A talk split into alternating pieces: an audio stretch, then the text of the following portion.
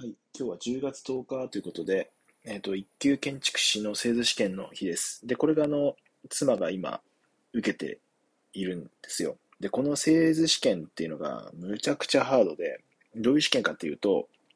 大体全部で6時間半ぐらいあるんですけど、最初に A3 の問題用紙が配られて、まあ、それを20分ぐらいかけて読み解くんですよね。で、その後に、えっ、ー、と、どういう建物にしようかみたいな、計画にしようかみたいなのを2時間ぐらいで練って、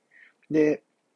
製図するんですけど、その間に、えっ、ー、と、A3 の記述問題みたいなのもあって、計画の要点を書くやつがあるんですけど、それも1時間ぐらいかけて、びっしり字を埋めて書いたりするんですよね。図を書いたりしながら。